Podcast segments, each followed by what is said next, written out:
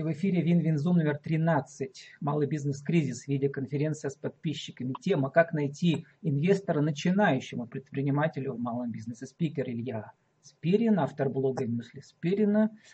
У него два бизнеса. Э, Илья, добрый день. Добрый день.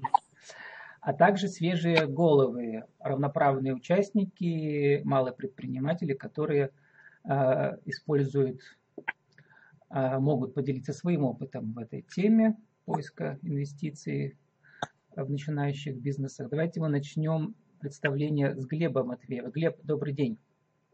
Добрый день. Меня зовут Глеб. Я давно занимаюсь предпринимательской деятельностью, сменил несколько ниш, имею опыт э, в привлечении инвестиций как долговых, так и венчур. Эта тема для меня актуальна. Узнать что-то новое, ну и поделиться своим опытом. Э, но вы не начинающий предприниматель, Глеб, но вам сколько лет? 23 года. То есть прекрасный пример для молодых предпринимателей, что можно сделать в 23 года. Александр Сазыкин. Александр, добрый день. Да, добрый день. Э, еще раз представлюсь, меня зовут Александр. Да, э, я занимаюсь бизнесом ну, порядка трех лет и тоже имею опыт э, привлечения инвестиций, так же как э, и Глеб, венчурные инвестиции в том числе. Вот, и могу поделиться опытом, что как их можно привлечь, это первое, и второе, как лучше не делать. Ну, мы с вами записали уже аудиоинтервью, оно уже вышло в эфир. Кому интересно, послушайте. У вас своя школа, которая называется не Хогвартс, а Про. Да. Хогвартс. Да. Хогвартс. Да. Программирование, робототехника для детей. У Да. вас в Перми офис, а также федеральное обучение, да? Да. И моя соведущая Елена Кощева. Елена, добрый день. Здравствуйте. Приятно вас видеть. Здравствуйте всем. Елена маркетолог э, и ведет социальные сети Верхнекамской торгово-промышленной палаты. Елена, ну, в любом городе России есть государственные структуры, ко- которые поддерживают малых предпринимателей. Как вы взаимодействуете с ними, если коротко? Очень плотно мы взаимодействуем с центрами поддержки предпринимателей. Сейчас они называются Small Business. То есть мы проводим как совместные мероприятия, так и круглые столы, обучающие мероприятия. Ну и, естественно, информацию, если есть какие-то льготы, поддержки и так далее, мы распространяем среди предпринимательства нашего региона. Ну, если коротко, исходя из вашего опыта, вы наблюдаете за предпринимателями, Елена, что лучше, брать деньги на развитие от государства или от частных инвесторов? Сложно сказать. У нас было несколько примеров в Березняках негативных э, при том, когда брали поддержку у частных инвесторов. Это как бы не очень красиво закончилось. Также есть, конечно, и положительные примеры, но чаще случаются положительные примеры, когда это идет не просто вложение, а взаимовыгодное сотрудничество, да? Когда инвестор э, приходит и становится партнером бизнеса. А если, и все, опять же, зависит от вида бизнеса, его глобальности, скажем его перспективности и насколько срочно, потому что все-таки поиск инвестора это определенное время займет, а выдача, допустим, тех же кредитов под небольшой процент в центрах поддержки предпринимательства бывает осуществить быстрее. То есть здесь от многих факторов зависит. Но я считаю, что э, если есть хорошая идея, есть задумка, не хватает собственных средств, э, и уверен в своих силах, в любом случае нужно искать возможность. Ну и э, даже начинающим не стоит бояться, можно обратиться да, в Центр поддержки предпринимательства. Да, конечно, там никаких вот таких ограничений сейчас нет. Илья, вам э, первый вопрос наводящий. Вы когда-нибудь обращались в эти центры поддержки предпринимательства, которые Ам, государственные? я понял. Ну, Вот в Центр э, поддержки предпринимательства ни разу не обращался, но насколько вот я помню, у меня был опыт, я обращался только как, э, за знаниями туда. Ну, то есть я проходил обучение, там, предприниматель или что-то такое было, предприниматель в 2017, по-моему, проходил. Это, по-моему, тоже с этим связано, да, насколько я помню.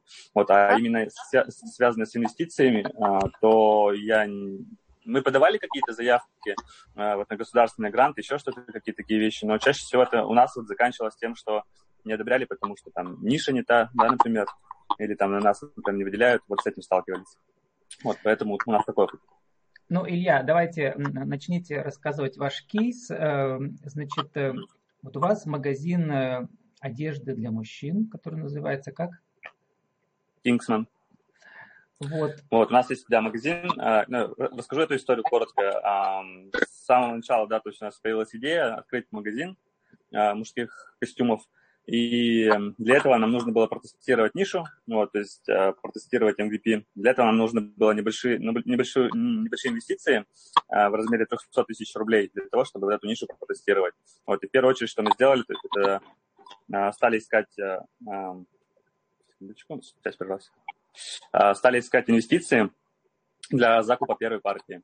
Вот, и получается, первый, э, первое, что где мы нашли деньги, это, грубо говоря, среди своих знакомых, друзей, то есть 70, а, 100, ну, там 150 тысяч мы привлекли на тот момент, 75 тысяч я взял тогда у своей девушки, и друг у меня, получается, партнер по бизнесу взял еще 75 у своих друзей.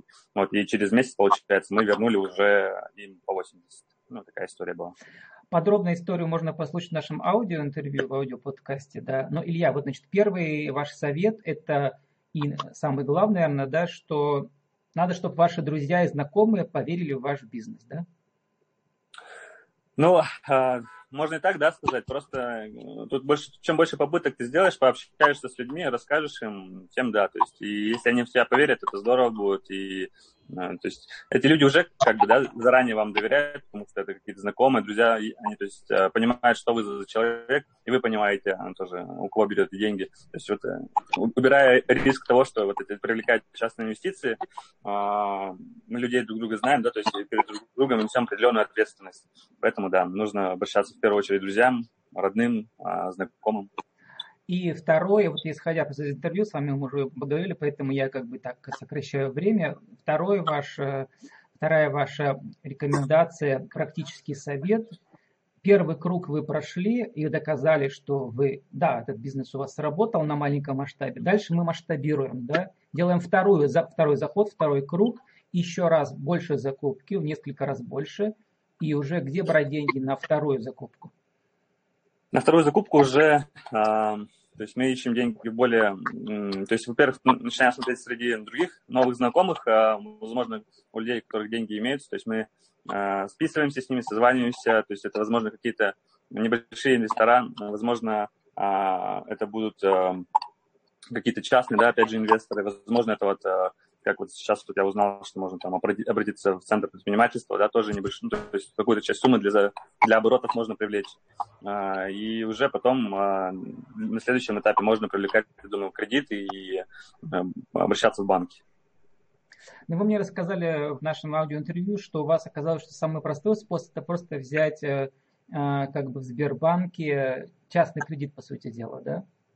Да, вернуть, верно. То есть вернуть его за многим же да, многим не одобряют кредит, но, допустим, в размере там, до 300 тысяч сейчас кредиты вполне спокойно выдают.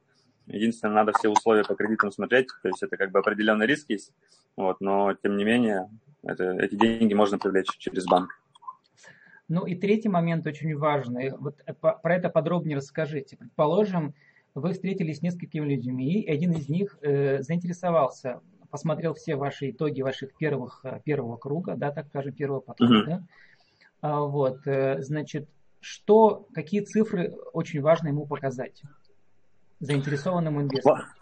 Да, в первую очередь важно показать, что бизнес-модель работает и как бы приносит вообще прибыль. А это первое, что нужно сделать. То есть э, доходность показать бизнеса. И для этого как раз и нужно на свои какие-то привлеченные деньги там а, сделать вот минимальный даже неспособный продукт и показать, что вся бизнес-модель работает. Вот, это в первую очередь, наверное, нужно сделать.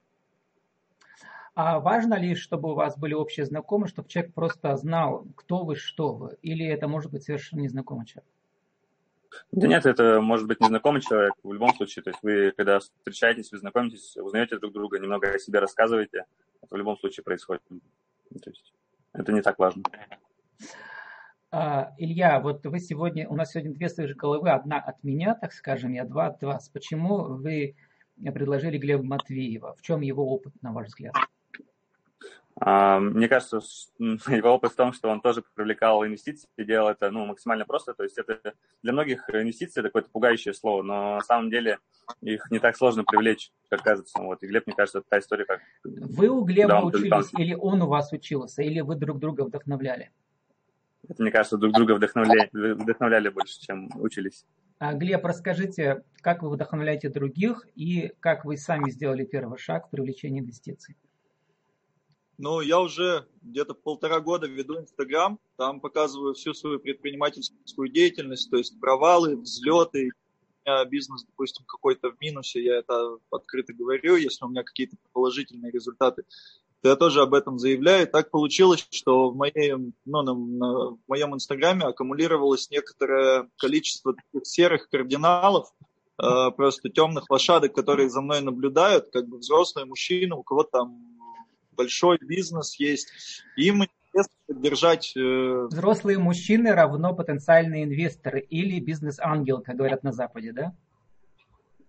Да, то есть они смотрят просто Инстаграм, видят, что я открытый, честный, что я там не история про успешный успех, что я где-то, там, допустим, у меня случаются неудачи, где-то взлеты, где-то падения, но я...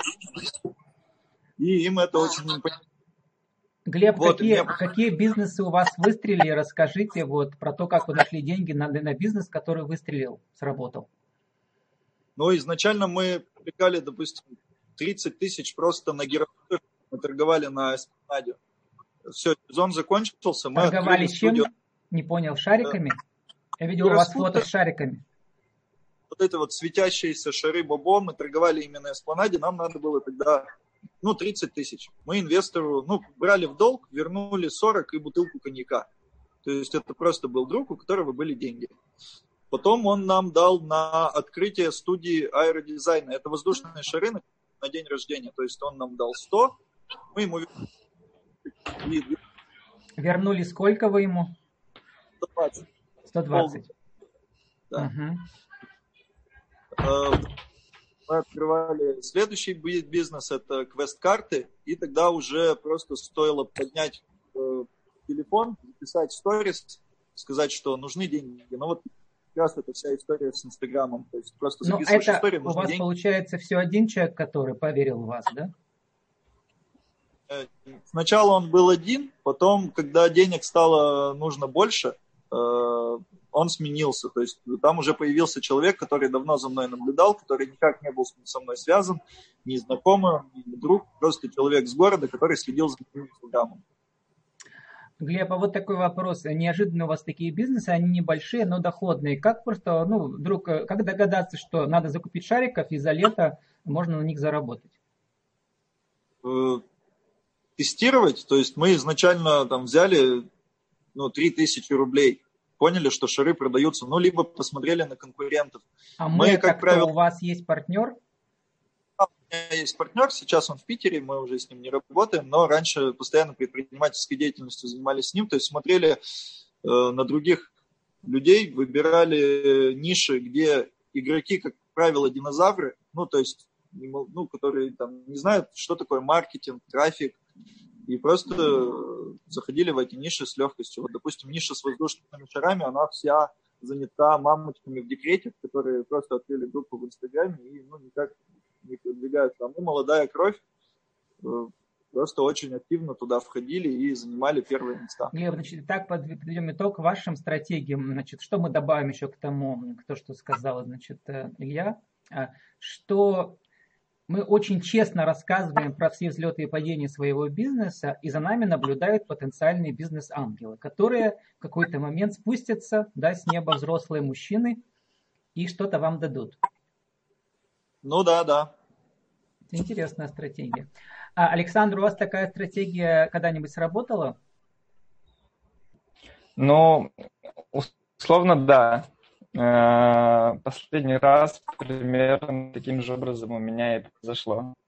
То есть э, я веду блог ВКонтакте в основном э, с 2017 года, как раз когда запускал проект. И последний раз, когда мне нужно было привлечь инвестиции, это порядка двух миллионов рублей.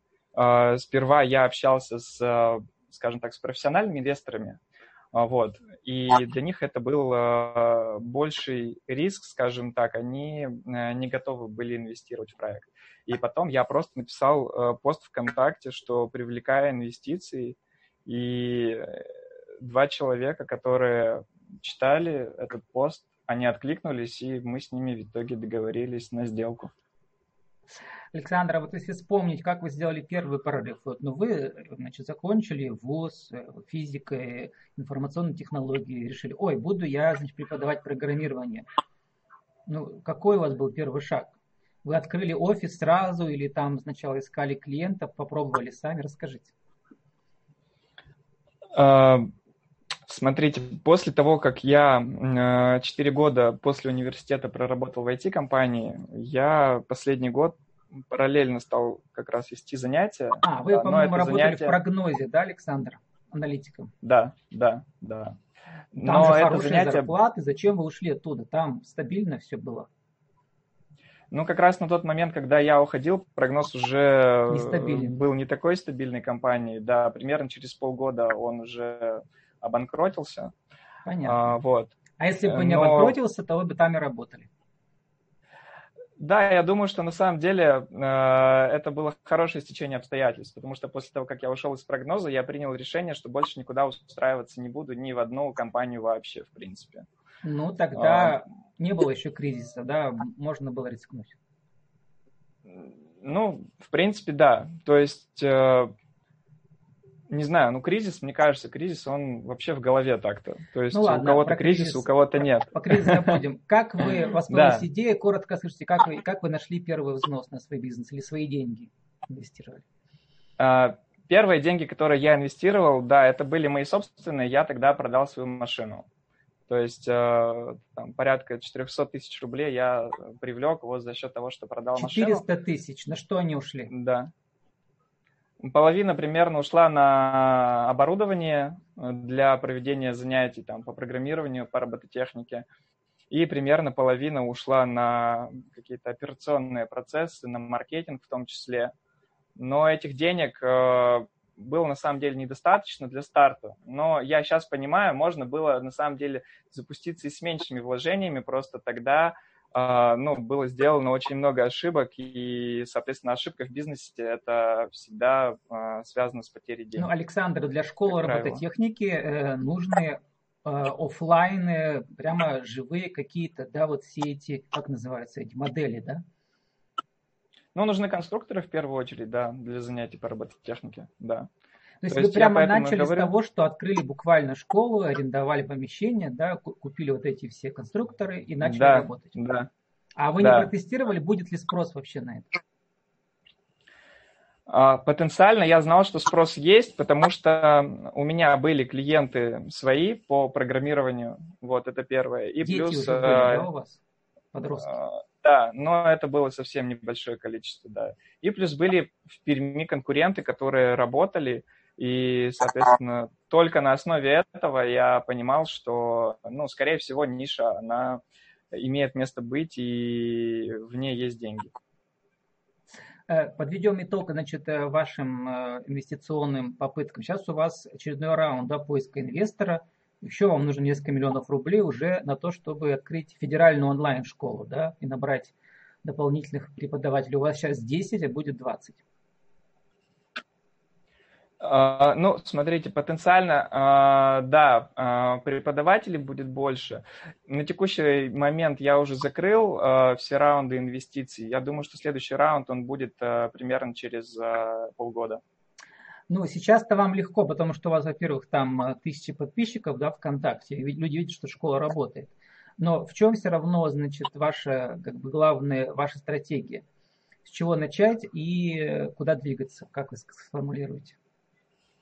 По, по поиску Но инвестиций. Мне кажется, по поиску инвестиций, смотрите, э, мне кажется, что вот здесь Илья все правильно сказал. То есть э, сперва ты должен привлечь небольшую сумму, порядка 200-300 тысяч рублей. Этого на самом деле достаточно будет для запуска или для тестирования практически любой ниши. И после этого, когда ты уже сделал какие-то первые продажи, и у тебя есть условно понимание того, сколько стоит клиент и сколько он тебе приносит денег, то вот с этими цифрами как раз и нужно уже идти к а, инвесторам, которые готовы будут вложить э, гораздо больше суммы денег, а, для которых эти суммы денег будут на самом деле незначительными да, а, в масштабе их э, картины мира. И уже на эти деньги непосредственно бизнес этот масштабировать. То есть начинать всегда с небольших сумм. Иногда даже на самом деле для некоторых ниш достаточно там 50-100 тысяч, чтобы понимать, что можно на этом зарабатывать. Тут просто другой момент, когда э, ты начинаешь бизнес, тебе э, ты постепенно погружаешься в операционку, и ты забываешь про развитие, то есть ты становишься таким наемным сотрудником в своем же бизнесе. Поэтому вот это большая проблема, мне кажется. А, а про инвестиции ты уже в этот момент забываешь. То есть ты там э, погружен, погружен в какие-то операционные процессы. То есть вот, вот этот момент тоже не нужно Александр, а забывать. а про ваш опыт еще, значит, расскажите с госструктурами. Вы, значит, э, в центрах поддержки предпринимательства с ними никак не сотрудничаете? Ну, как-то раз я делал запрос на э, там, заемные средства да, от э, Центр поддержки предпринимательства, скорее всего, он так называется, могу ошибаться. Да, да. А, единственное, что меня смутило тогда, это то, что там нужно было достаточно большой пакет документов собрать. И я в тот момент подумал, что, наверное, мне будет проще взять там на самом деле кредит э, в Сбере или просто взять э, не венчурные инвестиции, а инвестиции от, э, ну, в виде займа, и эти инвестиции там под 10% условно вернуть. А, Елена Кощеева, э, понятно, что вы с Центром поддержки предпринимательства не связаны, вы с ними просто сотрудничаете, но вы наблюдаете за ними. Какие как бы, бизнесы чаще всего получают начинающие бизнесмены кредиты и эти, вот этих центров? На какие темы? Абсолютно разные. Здесь скорее, знаете, какой вопрос? Вот правильно сейчас Александр отметил, что, во-первых, да, нужен пакет документов, во-вторых, там, видите, в некоторых видах займов необходимы гарантии, то есть это нужны либо человек-поручитель у вас должен быть, либо это какое-то имущество, которое в залог поставляется – в некоторых пакетах э, можно обойти без всего, особенно вот начинающего бизнеса, ну что, собственно, не могут предложить, да. Э, у кого-то, кстати, родители, если это молодые люди, родители идут поручителями и так получают займы. А также есть в Перми еще гарантийный фонд, который берет на себя обязательства, получается, гарантийные по выплате кредита. А теперь вот по поводу вашего вопроса, кто чаще всего берет, ну, абсолютно разные индустрии, от строительных, крупных строительных организаций а, до небольшого ИП по производству там, даже хендмея. То есть э, здесь не, не, нет таких ограничений, здесь скорее, знаете, есть а, у, у каждого человека есть свои убеждения какие-то, ну вот какие-то кто-то боится брать у друзей, да, кто-то боится брать у государства, кто-то опасается э, искать партнеров на стороне. То есть вот э, это скорее вот тараканы внутри э, каждой головы, у кого как они складываются, тому так удобно. Вот все. То есть э, нельзя сказать, что вот такой-то бизнес берет больше государственных кредитов. А если коротко, в чем разница между кредитом от Центра поддержки предпринимательства и от, от банка? Просто проценты ниже, да, получается? Да, проценты ниже, и все-таки пакет документов меньше. То есть, в принципе, э, при необходимости можно решить вопрос значительно быстрее в, в центре поддержки предпринимательства, чем в банке. Ну, хотя банки сейчас тоже довольно-таки лояльны и в течение суток одобряют кредиты, но проценты э, реально намного выше. И потом в центрах поддержки ведь есть именно, э, как правильно сказали, определенные отрасли поддерживаются, там еще лучше процент. То есть если это идет кредит для аграриев, то там, может быть, бывают кредиты и под 1, и под 2 процента. Если это подпадает под нишу инновационный бизнес, что сейчас у нас любят, да, вот, допустим, та же робототехника туда спокойно заходит, то там тоже будет совсем невысокий процент, и там э, способность получить э, гарантии от государственного вот, фонда тоже проще. Э, разные варианты. И потом, помимо вот центров поддержки предпринимательства, я не знаю, как в Перми, я не знаю, откуда вот наши гости. В Березняках, допустим, есть управление по поддержке предпринимательства, это муниципальная служба, да, и у нас есть безвозмездные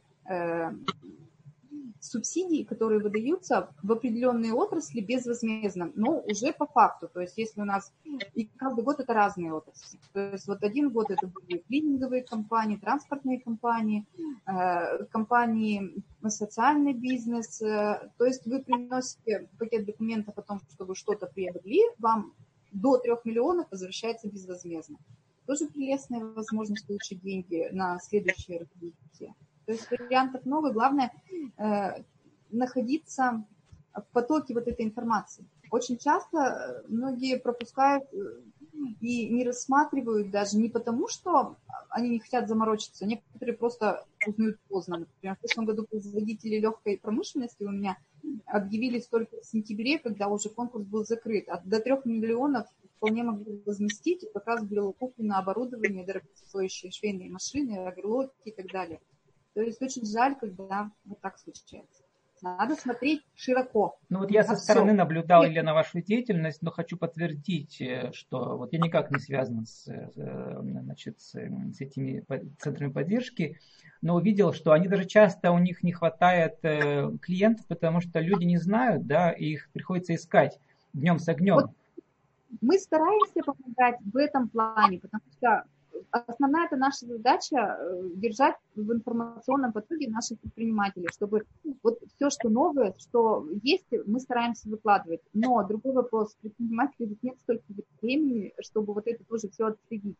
А, мы же не всегда знаем, кому и что надо. Поэтому с многими вот с кем разговаривали, да, ставьте какие-то уведомления, чтобы получать информацию, чтобы не зацикливаться, но просматривать хотя бы. Ну да, вот совет такой, в каждом российском городе, даже небольшом, на 50 тысяч, есть при администрации свой такой совет, о, как называется, Центр предпринимательства, да, просто подписывайтесь на них ВКонтакте и будьте, будьте в курсе.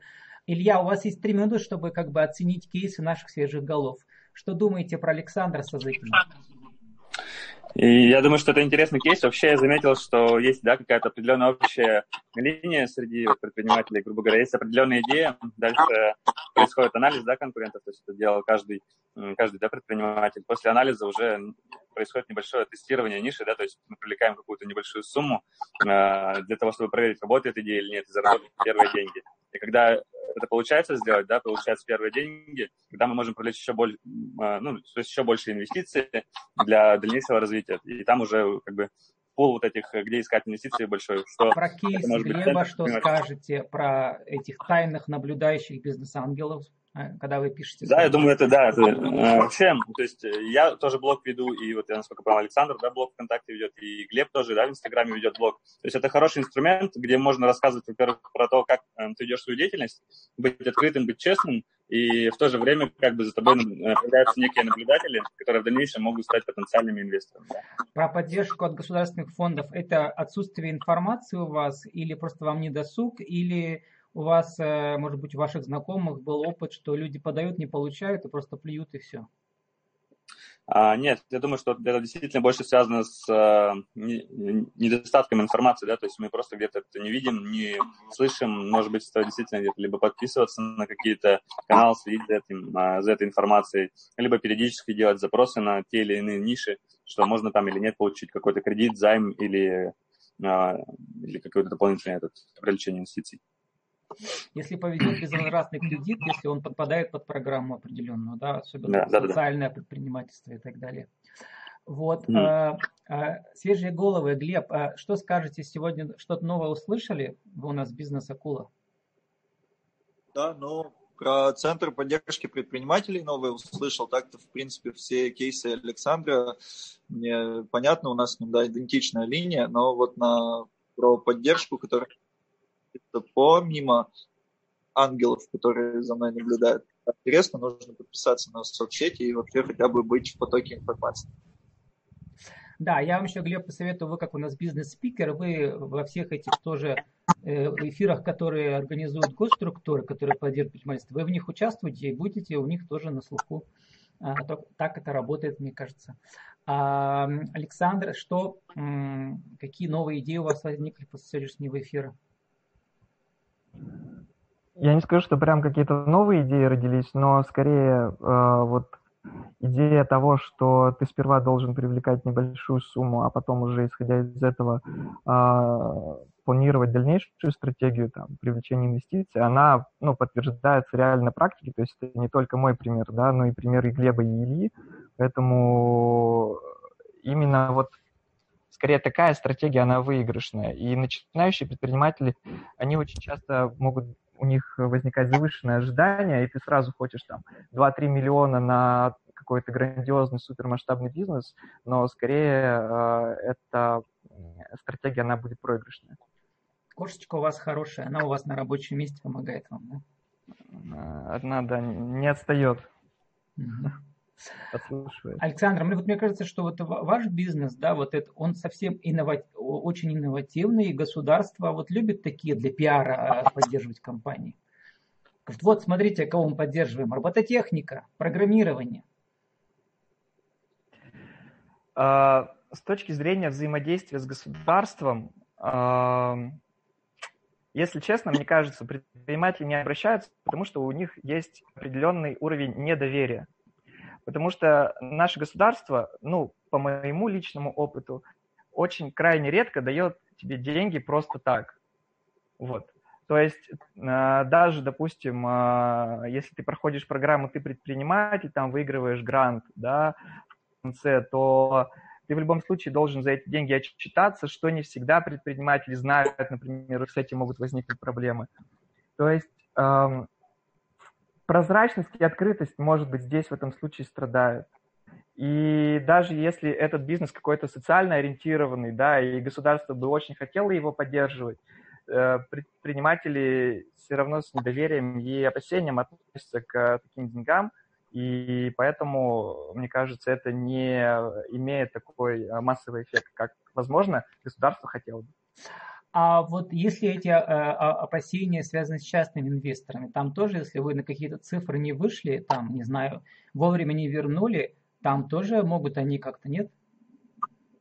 Ну, э, здесь в этом случае надо просто договариваться сразу же на берегу. Нужно понимать э, вообще с каким инвестором ты имеешь дело, да, то есть если у него, допустим, свой бизнес, если у него опыт ведения бизнеса, понимает ли он вообще ситуацию, как развивается бизнес в России, что могут быть какие-то непредвиденные обстоятельства, и если ты засинхронизирован с человеком, у которого ты условно, э, с которым ты работаешь, да, если вы понимаете э, все риски и разделяете их, то в этом случае ну, тебе гораздо проще договариваться. Мне кажется, с государством в этом случае договориться будет гораздо сложнее. А, Александр, э, мы должны уже заканчивать. Пригласите угу. на, на ближайшие мастер-классы именно в вашем бизнесе, связанным даже не с, инвести, не с инвестициями, а с вашим программированием. Пригласить на мастер-класс? Угу. Um... Я знаю, что у вас есть пробные занятия, да, вот для родителей, которые хотят, чтобы их дети научились программировать. Ну, да, в любом случае, э, все э, родители, да, у кого есть дети в возрасте там, от 6 до 16 лет, да, мы с удовольствием всех приглашаем к нам на бесплатные пробные занятия, которые у нас проходят в онлайне. Это занятия по программированию. Также в конце июля мы запускаем наш э, летний лагерь, когда ребята у нас с утра до вечера заняты различными активностями и, конечно же, в сентябре мы э, открываем двери и вновь запускаем учебный год. В этом году мы будем уже представлены в двух районах. Это индустриальный и Мотовилиха. Александр, время Поэтому... заканчивается. Все, 30 секунд осталось. Спасибо всех, вам, Александр. Всех, Александр всех Сазыкин, спикер, Глеб Матвеев, свежая голова, Илья Спирин, а, о, Илья, Илья, Илья Спирин, значит, спикер, свежая голова Александр Сазыкин, Глеб Матвеев и Елена Кощеева. Спасибо. До свидания. Увидимся на зуме номер 14. Да. Всего доброго. Всего доброго.